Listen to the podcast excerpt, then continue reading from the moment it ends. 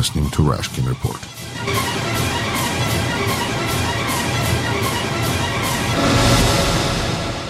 You're listening to WSUW 91.7 FM, The Edge in Whitewater, Wisconsin. This is Rashkin Report, and I'm your host, Yuri Rashkin.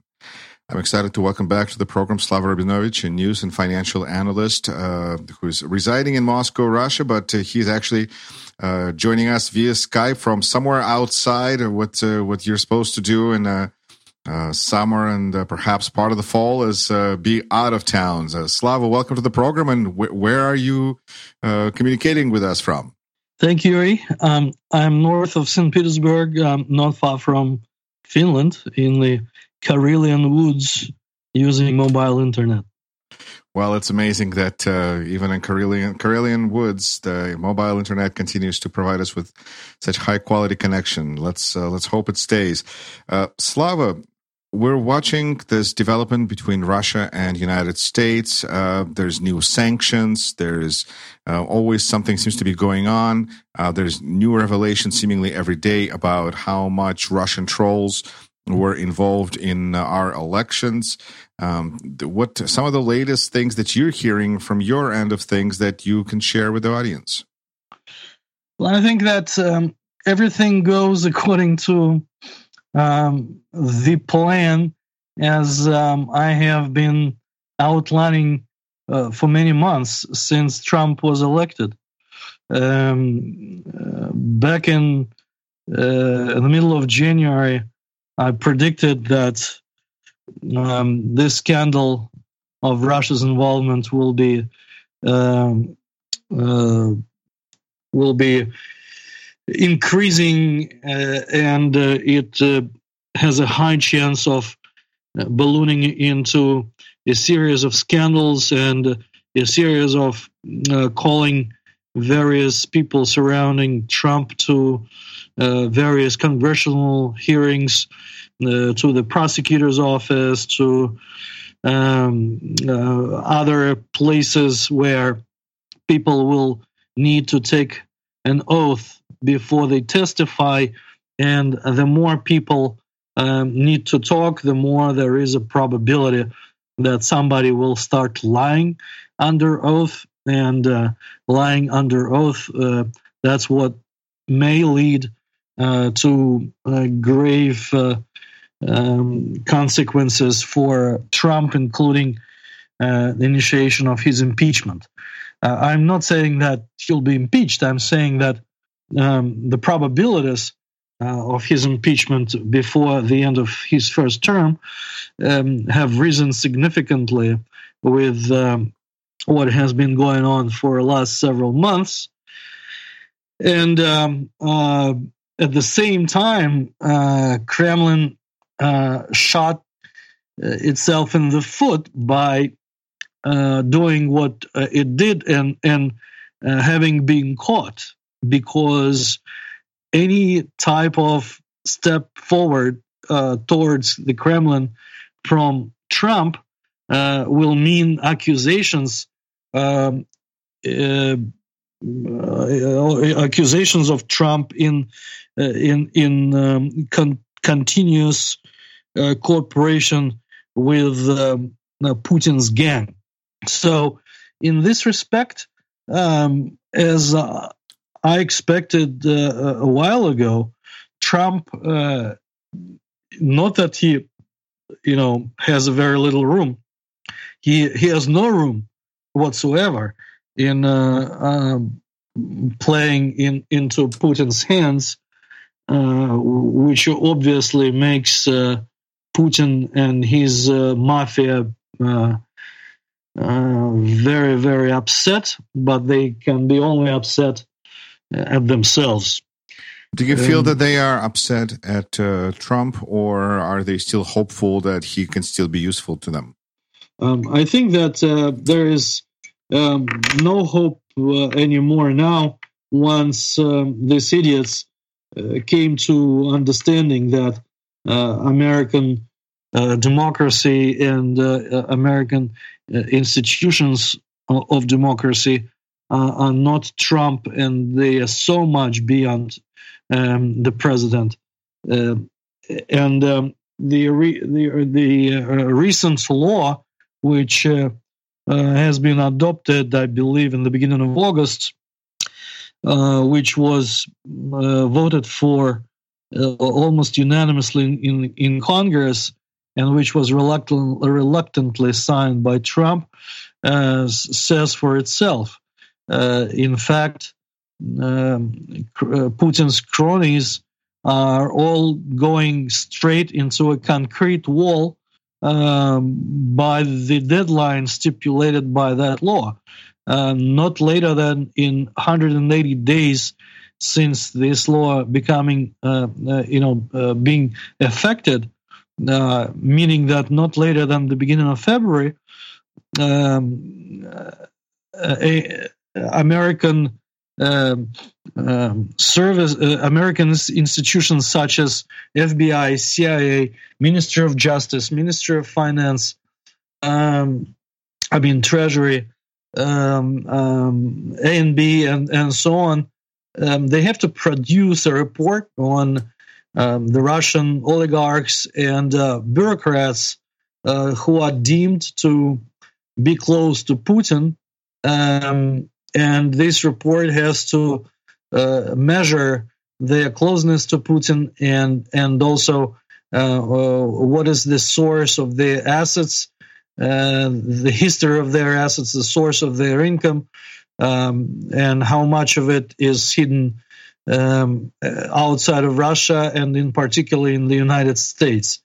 And um, um uh, to a certain extent, I would describe this uh, part of the law as a huge potential extension of the Magnitsky Act, which was a which was adopted several years ago, and which uh, uh, list which has a list of people who are, violate human rights, um, um, uh, participate in the um, government um, um, um uh, in, in in the government uh, um, in in the theft from on the government level and on the level of uh, bureaucrats and also who are implicated in, in particular in um, persecution um, and the death of Sergei Magnitsky. And uh, uh, the current law in this report, which is due to be released not later than the beginning of February, basically uh, replicates uh, uh, uh, some of the implications that these individuals will be facing. And these, the number of these individuals is, is probably I would say several hundred, if not if not a thousand. Uh, certainly, certainly, all people on the Russian Forbes list uh, and uh, uh all of the um, top level Russian bureaucrats and government officials, and they are in a, a, a, st- a state of a total panic right now because they believe that once they are in this report, and depending on what it says about each and every one of them, there is a huge risk of their assets, in particular those that are in the United States, uh, be frozen, and uh, um, and they will face uh, huge problems. Well, that is certainly a big concern for them. Um, Slava, uh, we're looking at a hundred year anniversary of the Soviet, you know, whether you call it revolution or uprising or coup or whatever, but it is coming up. It is a big date. How is uh, how are the Russian people celebrating it? Are they acknowledging it at all? Or are they hiding it under the carpet? You know, what what's the status on that? The official line of the propaganda state TV and of the uh, Russian so-called government is to actually hide it under the carpet and not even talk about it and be quiet about it and and uh, um, it's very unfortunate that uh, this Goebbels style, style uh, media and propaganda, in many respects, brainwashes people uh, in many ways, including including this one. Um, we have this northwestern border uh, neighbor, uh, Finland, which in fact celebrates the hundredth anniversary of uh, the, be- beginning of their own national statehood. Um, as uh, uh, most people know, Finland um, for several centuries was a part of the Russian Empire in the status of uh, Great Duchy of, of Finland. And uh, after the Bolshevik coup in 1917, Lenin granted Finland independence, and they are celebrating this uh, uh, not as a one-off event uh, on a certain day in 2017, um, but rather they are celebrating this throughout the whole year of 2017 with uh, um, lots of educational uh, programs on TV, uh, lots of historical uh, books and literature and and uh, articles and events and various well, what have you. And and uh, um, Russia has none of it.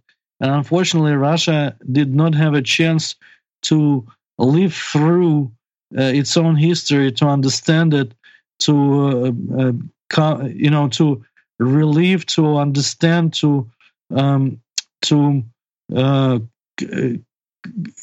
uh, come with in grips with the reality and, and of today and what happened in the past, and uh, um, uh, have some sort of a um, you know you have to know your past in order to move forward into the future, and uh, unfortunately the um, the uh, what, what we saw in the second half of the 80s under Gorbachev and what we saw as a uh, in throughout the 90s as this uh, short-lived uh, almost 15 year long blip of openness and uh, um, rethinking of what has happened over the last by the then you know almost 80 years now it is all you know I don't even how, know how to describe this.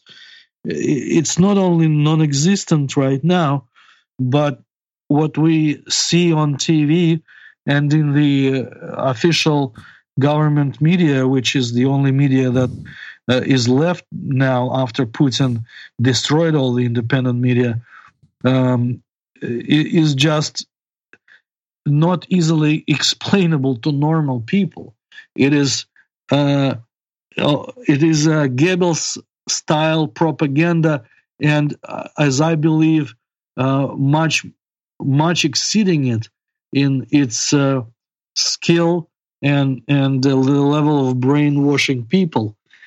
Um, sometimes you cannot even um, think that that it's real what you see on TV or or what you read or whatever. It, it's un, it, it was unthinkable not in the second half of 80s and, and throughout 90s. It was unthinkable only 10 years ago. I think even five years ago, it was totally unthinkable, most of it. So, um, regular listeners would not understand um, if I started to explain what can be viewed on the Russian television, which remains the main source of the information for the majority of the Russians. Um, it is just unbelievable, and I, I believe that that uh, at some point after this um, um, criminal gang of Putin and his cronies is gone, and uh, um, uh, with the coming of the new regime in Russia, all all these people who participated in this um, uh, media uh, carnage against the Russian people. They all have to be put on trial and um, uh, I, you know, if you read the Russian constitution and the criminal code, you will see um, the violation of both uh, on a, minute by minute basis. Uh, these are all criminal acts that, that obviously cannot go unpunished under the the, the next uh, regime, and they must go to jail and, and they must be lustrated, uh, hopefully, uh, when new laws uh, of lustration will be adopted. But we need, uh, obviously, um, some kind of a revolution. Um, and uh, when I say revolution, I obviously um, I'm not. Um, you know, it's so it's so strange and weird to talk about revolution. Um, the problem is that Putin and his uh, mafia, um, they uh, they uh, actually committed um, a coup. Uh, they um, uh, organized this uh, so-called revolution, if you will, but it wasn't a revolution; it was a coup. Um, it, it was announced on the 24th of September in of 2011 when Medvedev finishing his first term um, he betrayed uh, you know tens of millions of people who voted for him uh, as president as as a candidate for president in 2008 he uh, was told by Putin to step down. He was told by Putin not to run for re-election. So he came out on uh, Russian state TV on the 24th of September in 2011 um, as if he was led by Putin with a gun um, in in in the back of his head, and he announced that uh, um, the, the uh, he will be stepping down, and the uh, the person who will run for the president will be Putin. And obviously, this was a, a, a grave violation of the Russian constitution, which does not allow a third or fourth or what have you term. There is a constitutional maximum of two consecutive terms only. Um, and then in December of 2011, uh, we had elections to the Russian so called parliament, which were totally, totally rigged. And then we had a so-called elections uh, of president in March of 2012, uh, which were totally rigged. And not only they were rigged, they were illegal in the first place because Putin did not have the right, the constitutional right, to run uh, for his new term. And so when I say the next regime must come as as a um, uh, and it must be different um, uh, to the extent that some of the um, things that I now say should be affected only can may come via this revolution. I don't really mean the revolution. Um, my short uh, tour back into into this history of 2011 2012 um, uh, provides um, this uh, um, historic information that the revolution or coup was committed by them. They are criminals. And um, the regime change that uh, hopefully at some point uh, will happen in Russia, some may call it a, a, a revolution, but it's not really a revolution. It is it is returning to constitutional legality. It is a returning to the law and order and and uh, um, understanding what what what the constitution in Russia is about. So um, so uh, you know what what um, uh, some people may be calling for it is uh, not really a revolution. It is uh, coming back to what Constitution actually says. Those are good things to think about. Slava, thank you so much for joining us once again, and uh, uh, let's hope that uh, return to uh, constitutional order will be peaceful and uh, meaningful for Russia. Thank you so much for your time. Thank you.